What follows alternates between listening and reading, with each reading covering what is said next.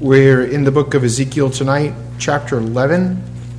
A little bit different tonight. We've been, thus far, I think, taking a, um, a chapter sermon, chapter a week. And this chapter actually has a nice break. It runs 1 through 13. And what we're going to look there is that, what do I have? The judgment of leaders. And it will actually be apostate leaders will receive divine justice and then 14 through 25 is the theme of, um, of mercy. And I, I thought rather than commingling those two in one sermon, that would treat it separately. So tonight, just 1 through um, 13. Hear, hear God's holy word. Moreover, the Spirit lifted me up, brought me into the east gate of the Lord's house, which faced eastward. Behold, there were 25 men at the entrance of the gate, and among them I saw Jaazaniah, son of Azor, Pelatiah, son of Benaiah, leaders of the people, said to me, Son of man, these are the men who devise iniquity and they give evil advice in this city, who say, Is, it, is not the time near to build houses? The city is the pot and we are the flesh. Therefore prophesy against them, Son of man, prophesy. And thus says the Spirit of the Lord. Then the Spirit of the Lord fell upon me, and he said, to me, Say, Thus says the Lord, So you think, house of Israel, for I know your thoughts. You have multiplied your slain in the city, filling its streets with them. Therefore, thus says the Lord God Your slain, whom you have laid in the midst of your city, are the flesh, and this city is the pot, but I will bring you out of it. You have feared a sword, so I will bring a sword upon you, the Lord God declares. And I will bring you out of the midst of the city and deliver you into the hands of strangers and execute judgments against you. You will fall by the sword. I will judge you to the border of Israel, so that you shall know that I am the Lord.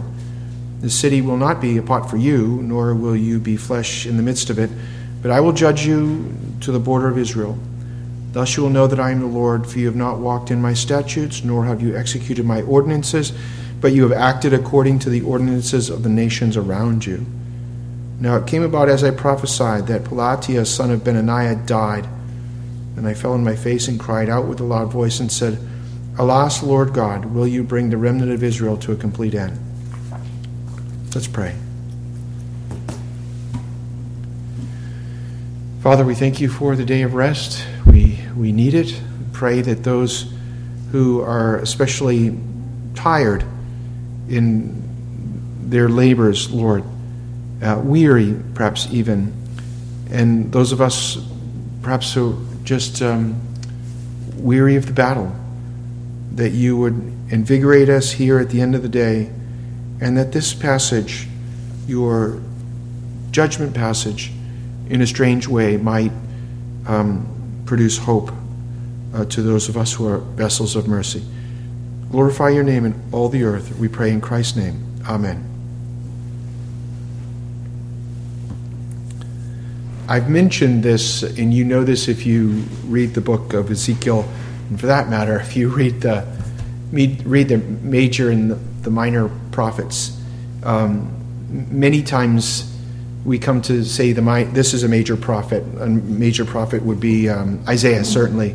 Sometimes we think, oh, the book of Isaiah, wonderful passages. We think of Isaiah uh, 45 to 55, the servant passages, and we think, oh, beautiful. Oh Isaiah 9, beautiful, beautiful.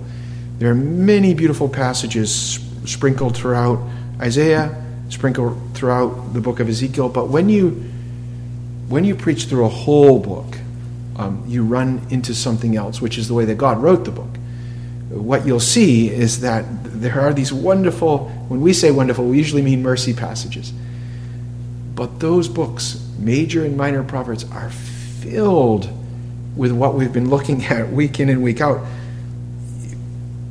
we are clearly correct when we say a fairly dominant theme to the book of, of Ezekiel is what we're looking at here is, um, is uh, the judgment of God upon sinners. God does not judge or condemn those people that have not sinned. So the people that will receive God's recompense, it will be a recompense by a righteous God for the breach of God's law, whether omission or commission. So clearly, God teaches us in His Word that He is a holy God. He hates sin, He can't approve of it, and he will judge the sinner, the moral agent. Sometimes we say, well, God loves the, the sinner but hates the sin, as if, as if we can separate the moral activity from the moral agent. What we're seeing here, and I'm not going to enter into too far afield, it's impossible for God to judge sin in the abstract. God judges the actual participant in the law breaking, which is the law breaker. And so clearly, the main theme in the book of, one main theme is this holy God does in fact judge sinners. And I would say, and of course, we believe this. We're Christians. We've been here for what, 11 sermons, something like that? Say clearly, God judges sinners. Beloved, I would argue this, um, and particularly maybe because I have funerals on my mind. I would say the better part of humanity lives as if there is no God. And I would say the better part of humanity lives as if they're never going to come into the judgment of God. They, they, they live and die as if they'll never be judged by God for their sins. Um, I, I, I think I'm correct with that. That's why Moses says in Psalm 90, Oh God, uh, teach us to number our days. Uh, because there is coming a day when it will be time's up. Well, certainly the, the theme is God judges sinners. The other theme that runs through the book of Ezekiel is what we're going to be looking at hopefully next week, if I have a next week, if we have a next week, uh, which is um, God also has mercy. And upon what kind of people did God have, have mercy? If he judges sinners, what kind of people does he have mercy? Uh, mercy is for people that have demerited any favor with God mercy is completely contrary to any merit by us. So when God has mercy, he has to have mercy on sinners. If he's giving something to someone that is deserving of it, uh, that's a payment. But when we're looking at what we receive, uh, when we do not receive God's justice, uh, we say we, we are receiving God's mercy. It's an aspect of his free gift. And it's not as if to say that God doesn't judge a certain class of sinner he just leaves them alone and winks at their sin. It's, it's not that at all. Grace and mercy is not winking at sin. God is a three times holy God. He cannot wink at sin. All, all, all sin must be judged. Either we will be the ones that pay for our sin, as we look here, these apostate judges and leaders and these apostate people, they are their justice assuagers they will receive God's justice. But the class of people that God is alluding to, and he'll talk about later, I'm going to bring you into captivity, I'm going to save you, I'm going to restore you. You are vessels of mercy.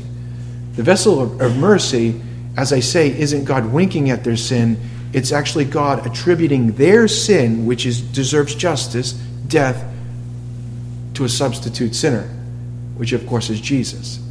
So we have justice for some sinners and then mercy for other sinners because we have one that pays for our sins. Those are the two themes that run through the entire book. I would say almost every chapter have those t- two themes running through it. Um, and, and, clearly, we thank God um, that God has mercy on some sinners, and we find our just the justice of God being satisfied on our behalf um, by our uh, Christ.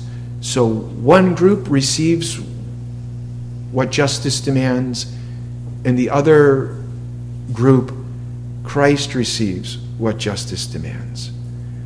And, and, and we find that even here in a seminal way. Now, when you were to step back on those two themes, justice and then mercy, which theme seems most dominant to you in the book of Ezekiel or even in this passage? Which one?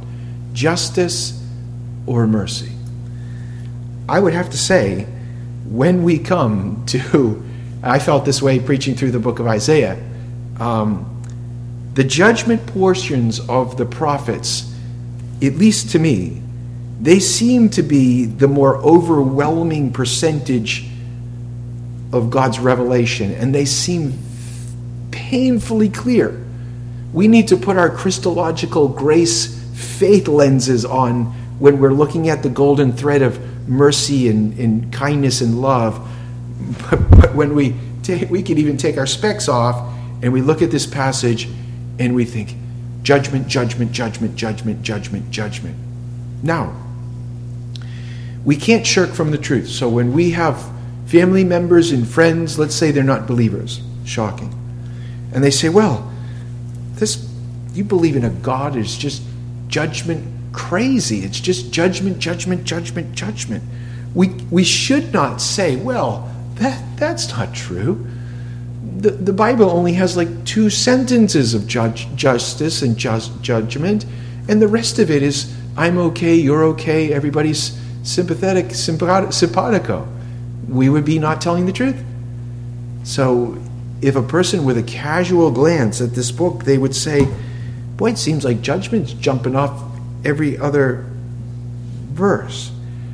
Now, I mentioned sometimes folks without faith, when they come to judgment passages, they conclude something like this Well, the God of the Bible, he's kind of like this tyrannical, judgment crazy God, and since I don't believe in that, I don't want to have anything to do with this judgmental, wrath bearing God. Therefore, I won't worship, worship him. Something like that.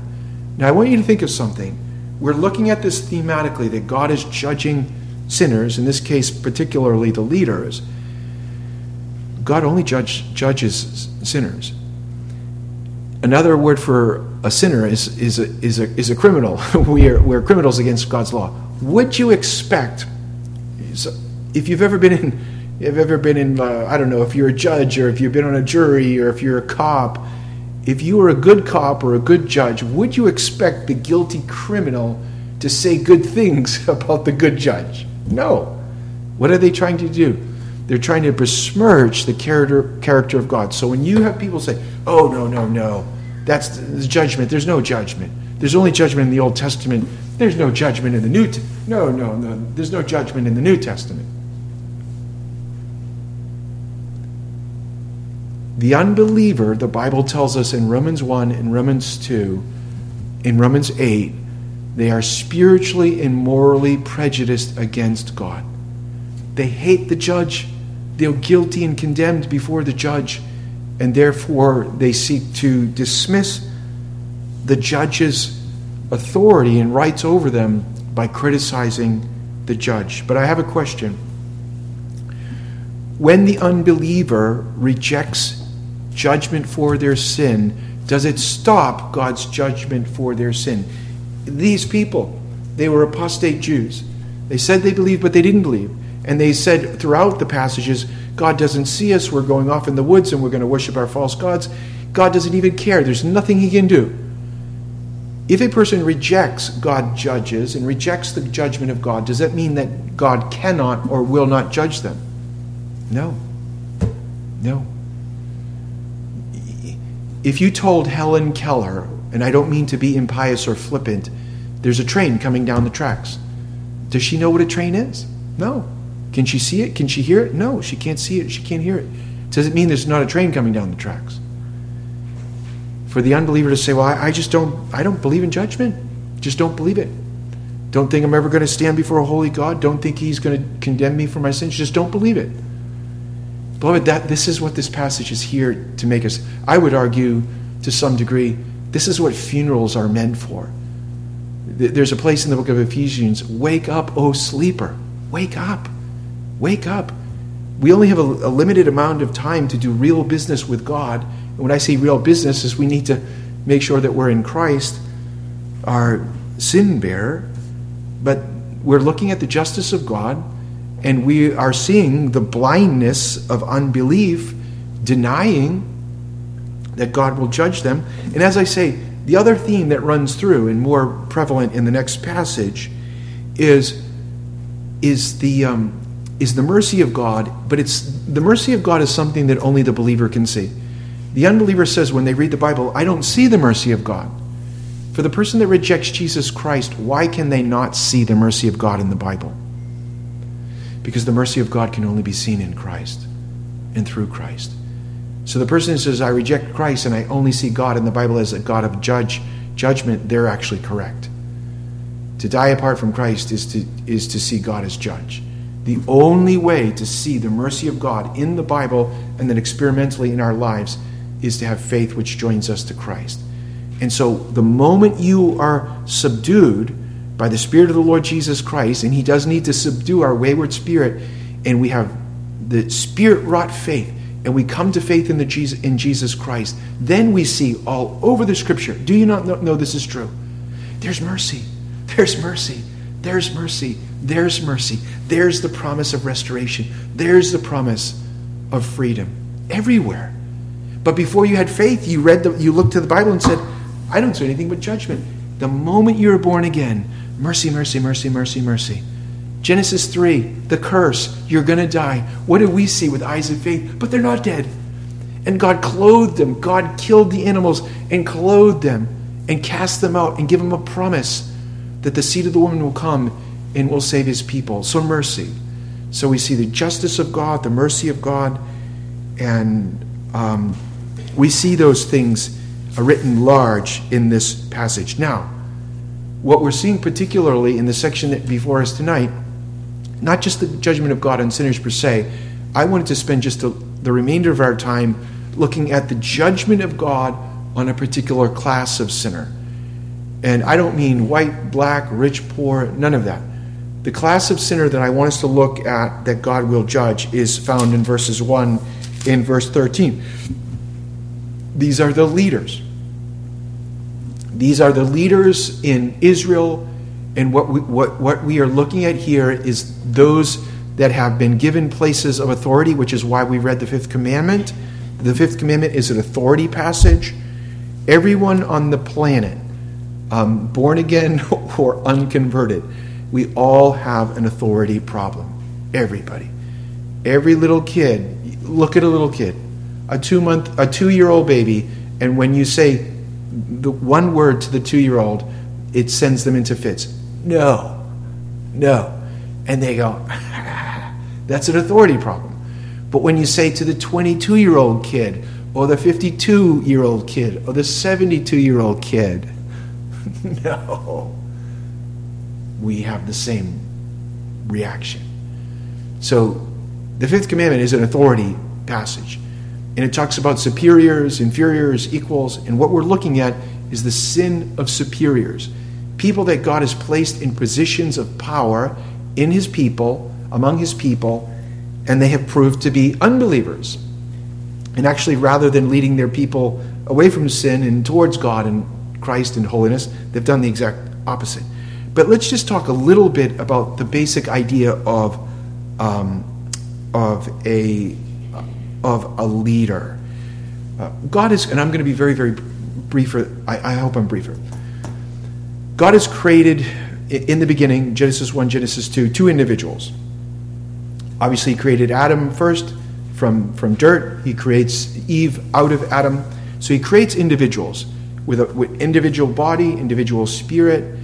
And then, subsequent the creation of Adam and Eve, God creates all human beings, accepting Jesus Christ through ordinary generation.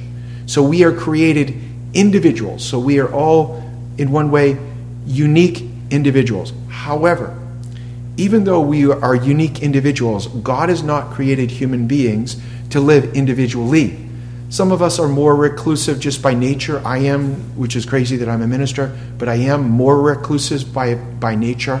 I, feel I spend massive amounts of time alone. Most of my life is spelled, spent alone with a book in a room, and I'm wired for that. Uh, but nevertheless, God has created human beings to live in society with other human beings. And there are three societies in which, general societies, in which God has placed them, individuals the family, husband, wife, children, extended family, and so on, uh, the state, and the church.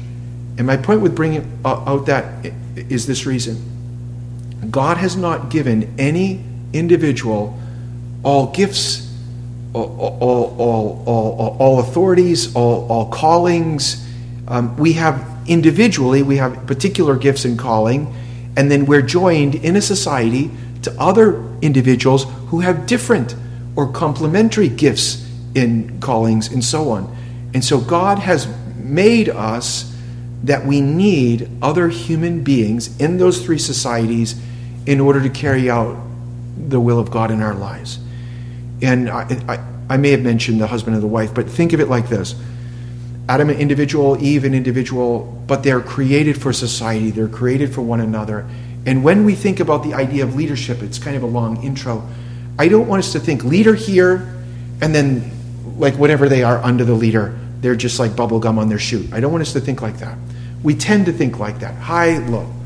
And the and the every once in a while, not too much, I'll meet a husband who will read Ephesians chapter 5, but not really, and he'll go, I'm the leader in this joint. I I'm the head here, and the woman is she's down there. She's the slave girl in my, and I'm thinking of a Jackie Gleason skit. And you are the slave girl, and I am the master, and I am here, and you're there. That's a silly man, whoever thought that. The husband, by God's design, is the leader. And by God's design, God has made his wife to be his leader, his helper, his friend, his comforter, all of those things. But they're complementary. Adam is not good to be alone, and he needs the wife, and the wife needs him. Yes, he's the leader, but my point with this is this He is a servant under God, and he is to serve God by serving the wife and his children. She is a servant under God to serve her husband and the children, and so on. But they need one another. Yes, there is one called by God to be the leader, one is called by God to be led and to help the leader, but they need one another. The value of each, the leader is not over or more valuable than the one being led.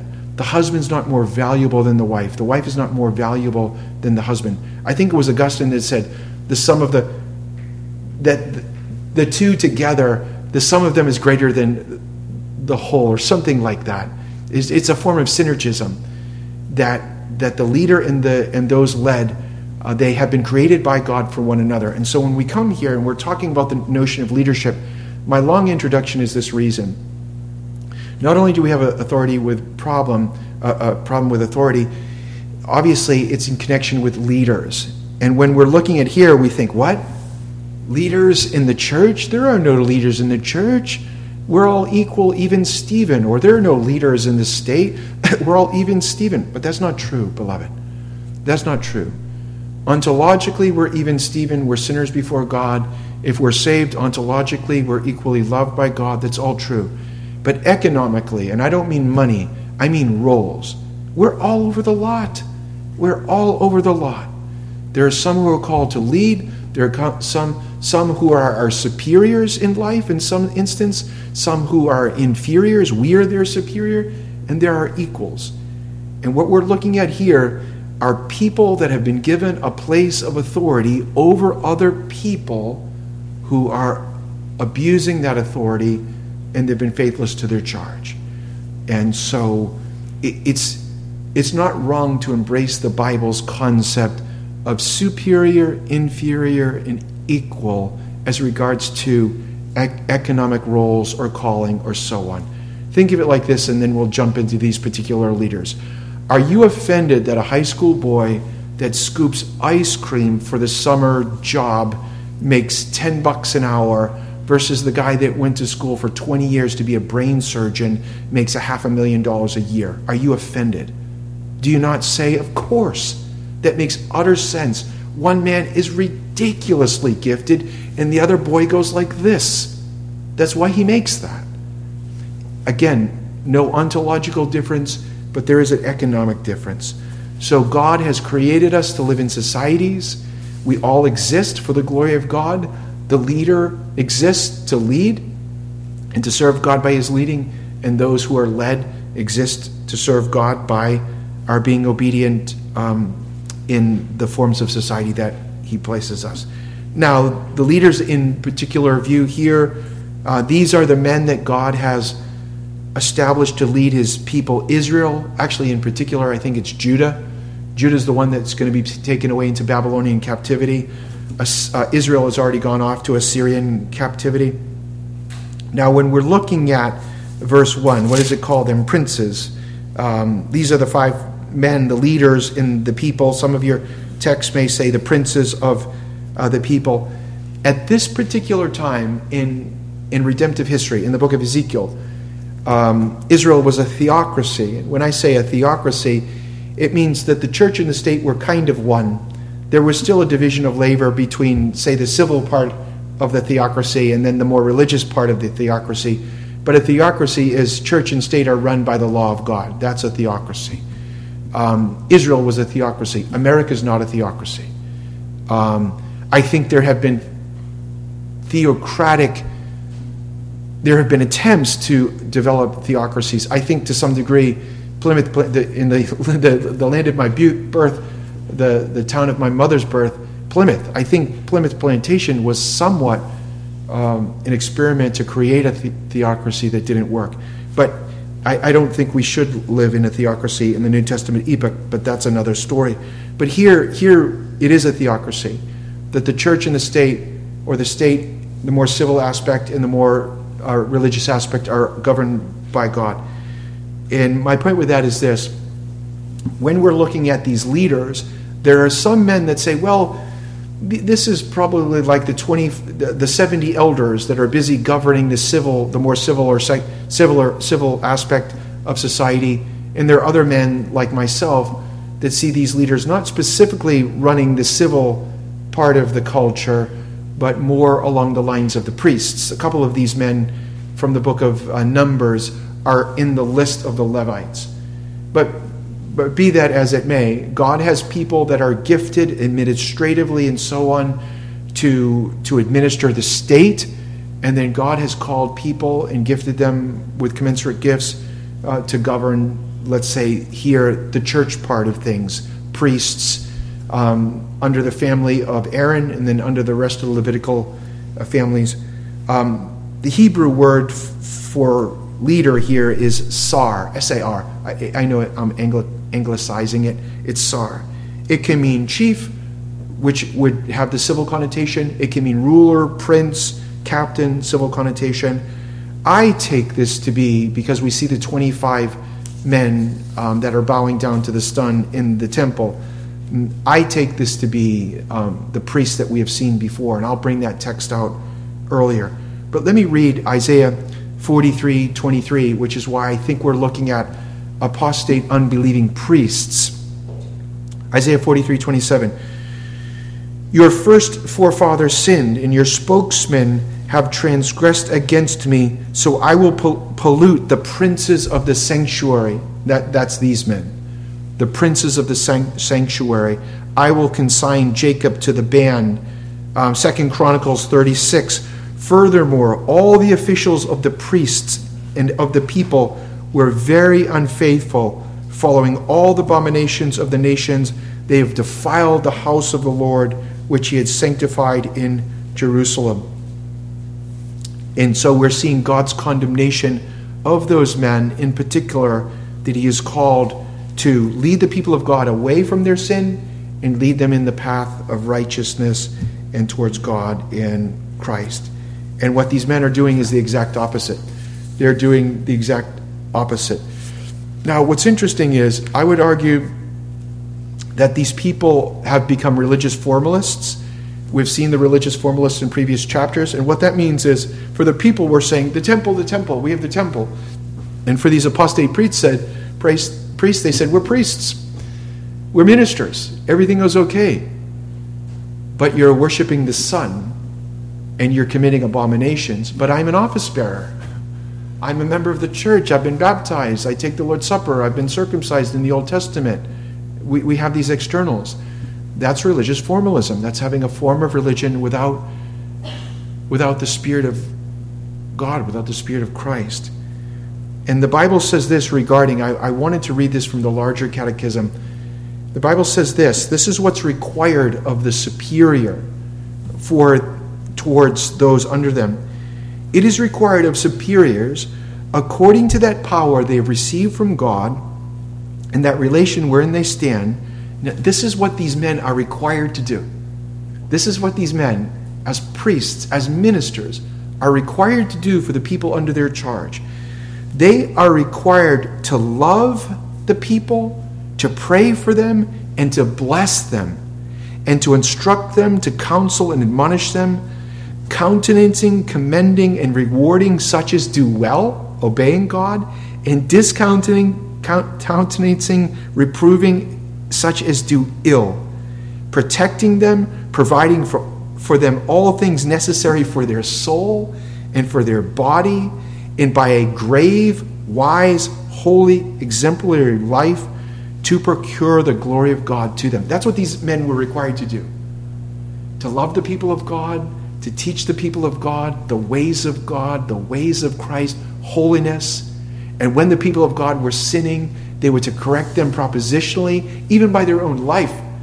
Their life was meant to teach the people that they, these priests, did indeed love God and they were promoting Christ's cause and promoting holiness. So to preach with their preaching and to preach with their lives, that's what they were required to do. That's their charge.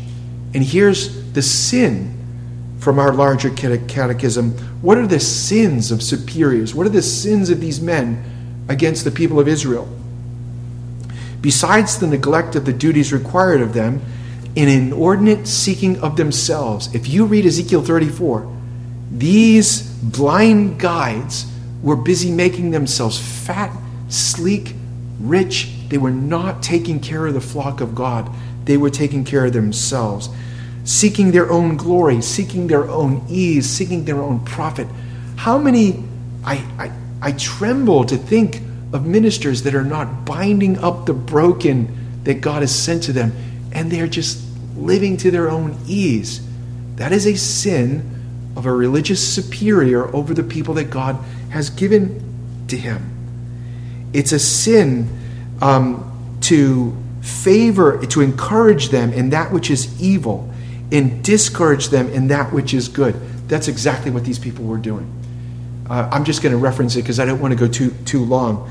These particular people we have met earlier, that these people were bowing down in a prior chapter they were bowing down to the sun. These are priests. They are the chosen mediators between God and man, as it were, for the people.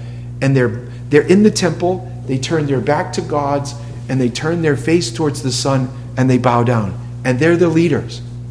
And what do the people do when they're, when they're looking at their leaders? Oh, okay, all right. So the Lord, the Lord's out now, God is out, and so, what should we do? Should we turn our backs on Him and look at the sun and call the sun our God and bow down and worship the sun? And they did that. Who's guilty in that transaction? One, the leader. What about the person that does it? The person that does it. Who's more guilty? The leader. The leader. To much is given, much is required. For the husband says, I'm the religious leader in the house. I agree, you are. And you're held to a greater, greater judgment. So if your wife and your kiddos go off the reservation in your house, you, you have a greater responsibility. But what happens if they go off and they, they live in sin? They're going to bear their responsibility too. But we own part of that. We own part of that. These leaders have taught these people to commit apostasy. Some of us have said, well, you know, I learned how to I learned how to cuss from a person teaching me how to cuss. I learned how to fight or drink from people teaching me how to cuss and drink and fight. M- maybe that's so. To much is given, much is required. But it doesn't it doesn't excuse the person that is the, the subordinate in that relationship from their sin. The people of God will bear their own sin. Oftentimes we like to excuse our sin. Well, I'm not the leader. What do you want from me? I'm not the leader. The Bible says that we should obey God and not man. Acts 4, Acts chapter 5. Even in the military, I, I don't, I'm not totally up to date on a little, lot of military stuff. If your commander gives you an unlawful command, you're supposed to say no. If your husband gives you an unlawful, biblically unlawful command, you're supposed to say no, and vice versa. But what we're looking at is the, is the abuse of this position of authority by these priests in actually not teaching the people of God to love God, but they're actually teaching the people of God to hate God. And he says essentially to listen to the Gentiles, which is to be a heathen, and, and God is displeased with it. Now, I want to say some applicatory words. We're looking at apostate leaders about to be judged. What does that teach us about the nature of the church? Does the church, as an institution, does the church save? Does this church save you? By becoming a member of this church, will you be saved? If I put water of baptism on your head, will I save you by putting water on your head? Will I do it? No, the church doesn't save. Ministers don't save. Priests don't save.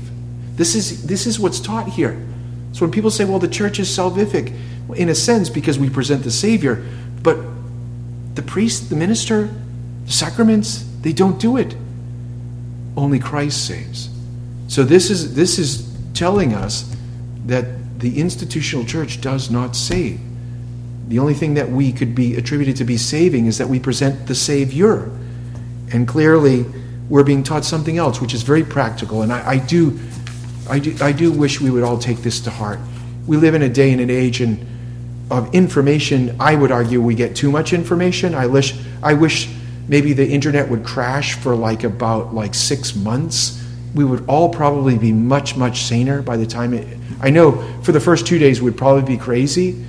I went many years ago to visit my sister's house on Cape Cod, and we were she was going to let us use it. And we got there, and she called me and said, "I just called to tell you that we shut off the internet there on the Cape." And initially, I I had chest pains, thinking, "No internet, no internet for a week." It, it was like I was a kid. We had to sit around and talk to one another. It was wonderful. But my point with that is this in this time of information overload, Christians, we listen to so many religious teachers. Oh, everybody has their favorite, my favorite guru on the internet, my favorite Christian guru. Blah, blah, blah, we need to be super careful who we submit to for religious teaching because of this. These people are teachers. They've been appointed by God and they don't know God let alone the people that appoint themselves as ministers or ministresses, whatever the lady ministers. We need to be super careful to test every spirit, to be Bereans, and be careful who you put yourself under by way of religious instruction. Be very, very careful. Be discerning. Use the Bible and then rely upon Christians that you think are discerning as well. And the last thing I'm going to say, and I want to say something positive is um, in, in the very end, God brings the judgment, and He brings it on one of the leaders, and he is a Levite, and he drops over dead. We're, we're, we're learning over and over and over again the wages of sin is death, the wages of sin is death. And this is back to my, my original point. Most of us live like we're never going to die. Most of us never plan for our death. Most of us never do. Even when, even if someone comes and says, "Hey, listen, you have three months, you have six months," I, I have watched so many people die. It's not even funny by the time you get there, it's like you didn't even, you never even heard them tell you for the past year or the past three months. It's like it catches you by surprise.